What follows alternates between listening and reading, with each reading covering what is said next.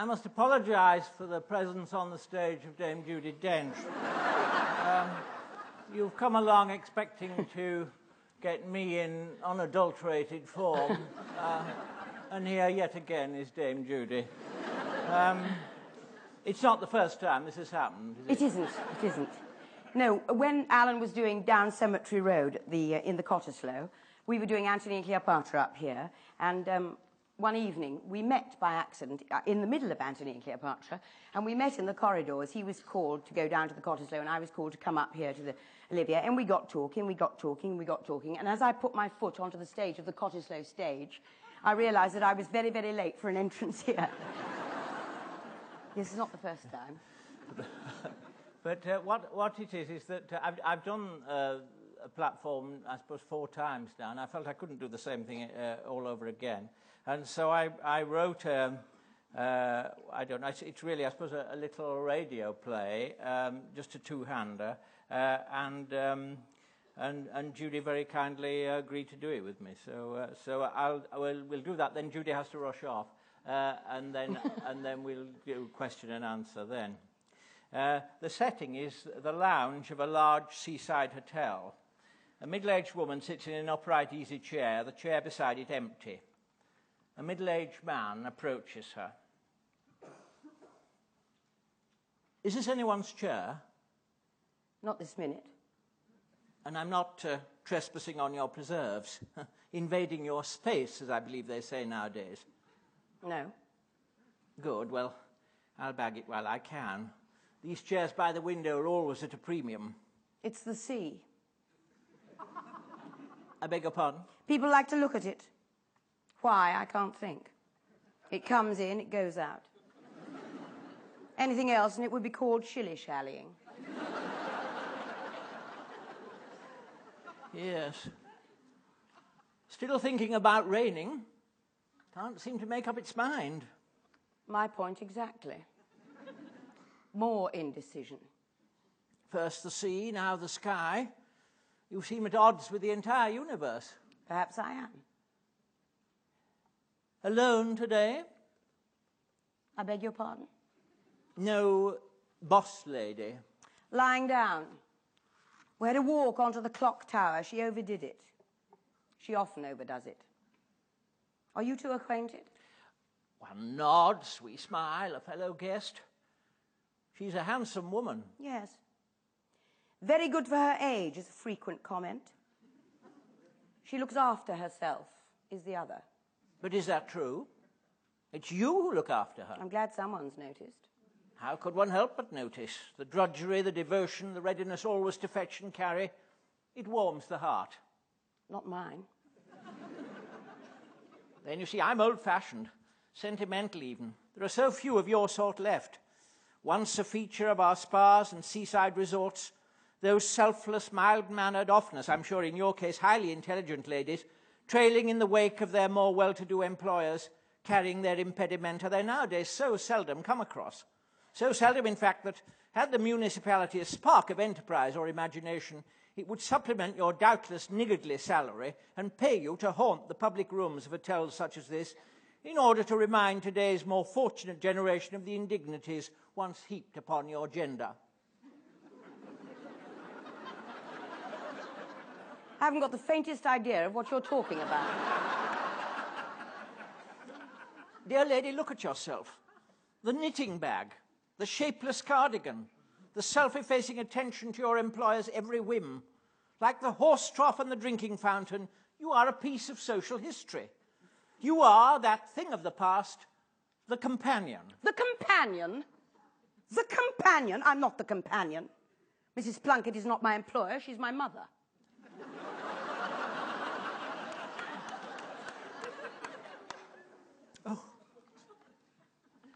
And anyway, my cardigan is meant to be shapeless.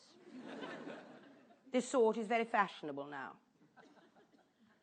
Mother says it suits me. Do forgive me. Of course, I, I see the resemblance now. No, you don't. And even if there was a resemblance, you wouldn't see it. Because, unlike my mother, I don't spend every other afternoon at the hairdresser's. I'm not dolled, dolled up into the nines in dresses designed for a woman half my age. And I don't spend every moment of my waking life thinking of me, me, me, me, me. I seem to have touched a raw nerve. How? I have no nerves, no feelings, no emotions. After 40 years of servitude, there is nothing left in my heart that could even be called human. Surely, Miss. Uh, it is, Miss. Well, what do you think? Surely, Miss Plunkett, things aren't as bleak as all that. Listen. I spend my days catering to the needs of a three quarters empty bottle of Jeyes fluid. Of course, it's bleak. Miss Plunkett, Betty. You know my name? It's embroidered on your knitting bag. there is hope. Where? It's in the nature of the companion. She's never entirely extinguished. A spark must always linger, an ember that one day will begin to glow, so that the spirit takes fire. She takes off her glasses, unpins her hair, hurls away her knitting bag, and leaving her employer outraged and weeping, sets off in search of love and life. It's what always happened to Bette Davis. Why should it not happen to you? Because, you verbose fool, I have no money. I have no skills. I cannot drive. I cannot even type. All I can do is keep mother company. And wait. Yes. Wait. Until she dies. They do die, of course, parents, eventually. Did you have a mother, Mr. Uh, Mortimer. Mm. I had a father, which comes to the same thing. Uh, he died. Uh, there are no other relations. No. You have no brother, no sister? No, there is only me. And your mother's not passionate about any cause in particular. I'm thinking about the will. My mother's sole interest is in herself. Mm, don't be too certain. What do you mean? Making a will is a dangerous moment. Life, after all, is on the turn. The timid become bold, the faint hearted draw courage. The act of writing a will often induces a fit of insane benevolence towards anyone and everything except those who properly deserved it. Dogs, cats, sailors, donkeys, the widows of clergymen, the friends of Jane Austen.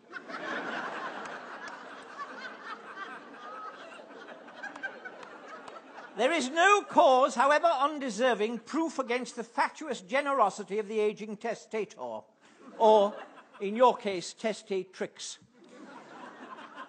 Has she made a will? Yes. And have you seen it? No. She says she has left me everything. She says that cardigan suits you.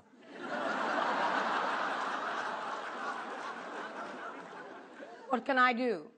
What is there to do but wait? And wait, and wait, until nature takes its course. Quite. But as nature takes its course with her, so it is taking its course with you. None of us gets any younger. And I haven't lived. Where is my life going to start? Miss Plunkett, please. Heads are beginning to turn. Look on the bright side. Anything may happen. A faulty electric blanket, perhaps. That short, sharp shock beloved of Tory Home Secretaries. but in this case, not penal, but fatal. Food poisoning, a bout of salmonella, some tepid chicken, a dodgy prawn, a dizzy do on a tall balcony. It can be so simple. You're not suggesting. That you should do away with your mother?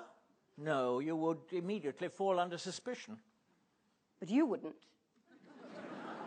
I? Why should I want to murder your mother? Money. You have none. I will have when the time comes. She would not be missed except by her hairdresser and the chiropodist. The sales of Steradent might show a slight hiccup. that apart, who cares? You? Well? No. I could not do it. I ask you to do it. Sure? Yes. Well, the right decision. Now you can return to your task with renewed dedication. Mother and her continuing welfare. Making her comfortable, Miss Plunkett, conserving her precious energy, exhausting yourself in her service day in and day out, prolonging her days even at the risk of shortening your own. Oh, God. And here, unless I'm very much mistaken, comes Mother. Her lie down seems to have done her good. There's a spring in her step, though she seems a little peeved. Yes, you're sitting in her chair. Oh. I'd better push off.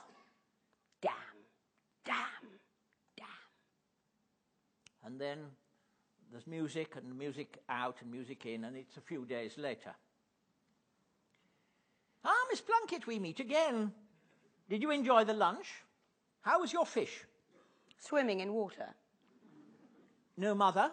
Today is the anniversary of father's death. She likes to spend it turning over her cherished mementos. Letters. Of credit, chiefly. Share certificates and such like. They grow more precious year by year. And now is she in herself? Never better. Well, it doesn't surprise me. I saw in the Reader's Digest the other day there's no reason why useful, productive life nowadays shouldn't go on beyond 90. 90? Yes, and the good news is women last longer than men. Listen, Mr. Mortimer.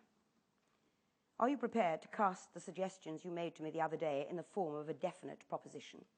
I'm sorry. What suggestions were those? When we spoke the other day. I recall no suggestions. I remember you drawing your attention to the risks attendant on old age, but suggestions, still less propositions, Miss Plunkett. No. Perhaps you could refresh my memory. What are you saying, Miss Plunkett? Do I have to spell it out? I would prefer it. I wouldn't like there to be any misunderstanding. I am saying, Mr. Mortimer, that I would like something to happen to my mother. And? that I would like you to arrange it as soon as possible. I see. Miss Plunkett, I wonder if I might draw your attention to this bulge in my trousers. It is not perhaps quite what you may imagine. Nature, while fair, has not been over generous. No. Alas, this this distinct protuberance is only a radio transmitter. I have to tell you, Miss Plunkett, I am bugged. Bugged? Every word of our conversation has been digitally recorded. No, please, Miss Plunkett, do not attempt to wrest the offending apparatus from between my legs. not merely would the gesture be open to misinterpretation, it would also be futile, as this Package is only the transmitter tuned to recording appar apparatus which is elsewhere. What is more important to grasp is that everything you have said, particularly your suggestion I should do away with your mother, oh yes, Miss Plunkett, that is what you said, has been recorded and can be played back to any interested party. You mean my mother? Your mother, the police, help the aged, anybody. But it was you. You asked me if I wanted her murdered. Come, come, Miss Plunkett. Do I look like a contract killer? No, no, no. I never had any intention of murdering your mother. Excuse me one moment while I unzip my trousers and switch off the recording apparatus. There we are. No, as I was saying, my intentions, dishonourable as they were, were much less dramatic. I shall just require a payment now and again, possibly, just so that I keep my mouth shut. After all, we don't want mother upsetting. Upset her, and she might leave everything to the cat's home. But I have no money. Mother has the money. That's the point. She has diamond earrings, some ruby clips, not to mention a wonderful emerald brooch, a whole repertoire of noble and distinguished jewellery she delights in displaying. And she is getting on, the memory fails. Were the odd item to disappear, she might think it mislaid. You are a resourceful woman. You've proved that. Blackmail. Yes, Betty, the ugly word. Betty? I feel we know each other well enough, and we shall probably get to know each other better as time goes on. In the meantime, perhaps you could give me a modest cheque to cover the hire of sound equipment and so on. shall we say a hundred pounds? And shall I make it out to Mr. Mortimer? Mr. Arthur Mortimer? Uh, yes. but. Uh, not to Mr. Cyril Copestake? Or Mr. Percy Tessamond? Mr. Duncan Bracegirdle? Or Mr. Hubert Crisp? I don't understand. Don't you? Then take a look at my bust.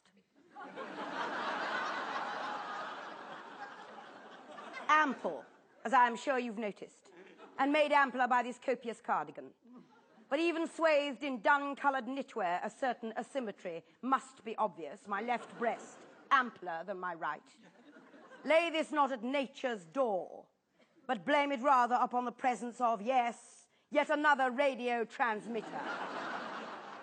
Which has faithfully recorded every detail of your sordid scheme. My sordid scheme? You wanted me to murder your mother. Except that I have no mother.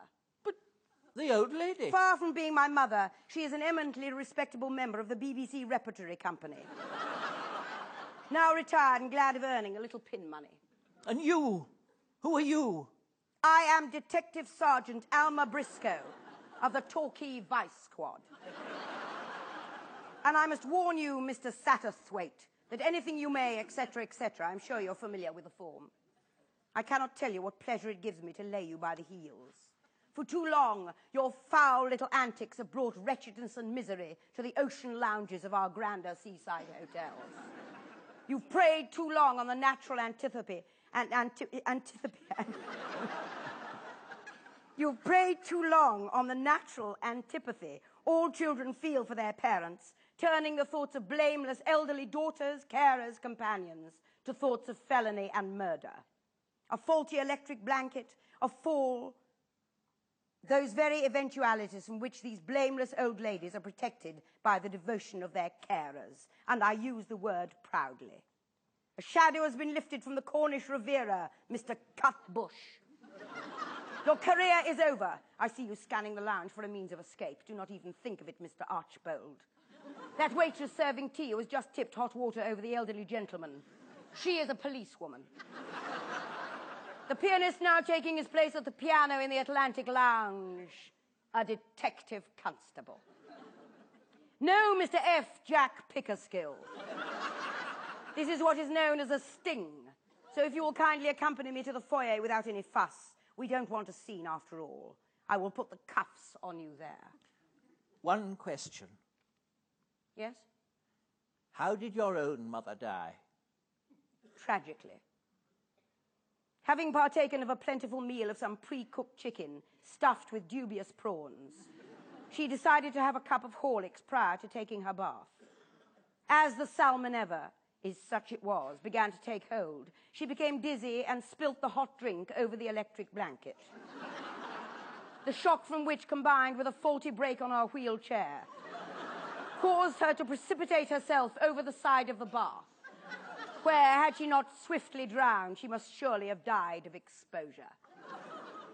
I was hardly surprised when the verdict was brought in of death by misadventure. I loved her, Mr. Mortimer. My genuine grief made a most favourable impression on the coroner. After you.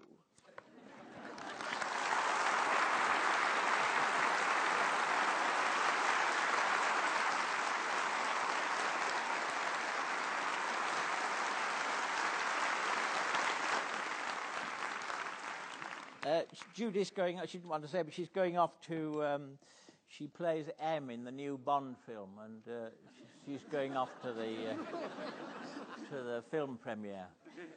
Um, she's involved in the funniest um, laughing on stage story that uh, I've ever come across. Where um, uh, during this time you ought to be thinking of questions. Um, uh, she uh, she was once in a production of Three Sisters, and uh, where the the youngest sister, I think Irina, which Judi was playing. Um, falls in love with the schoolmaster, Fedor.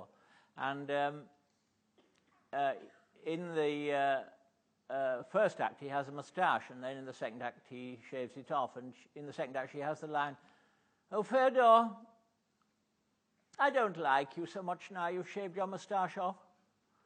And she was well embarked on the line when she saw to her horror that the, the actor concerned had forgotten to take the moustache off. So she said, uh, Oh, Fed, I don't like you so much now you've shaved your moustache off and grown it again. uh, but of course, by this time he'd realized his mistake and had turned up stage and had removed the moustache. So she ended up saying, uh, Oh, Fedor, I don't like you so much now you've shaved your moustache off and grown it again and shaved it off again.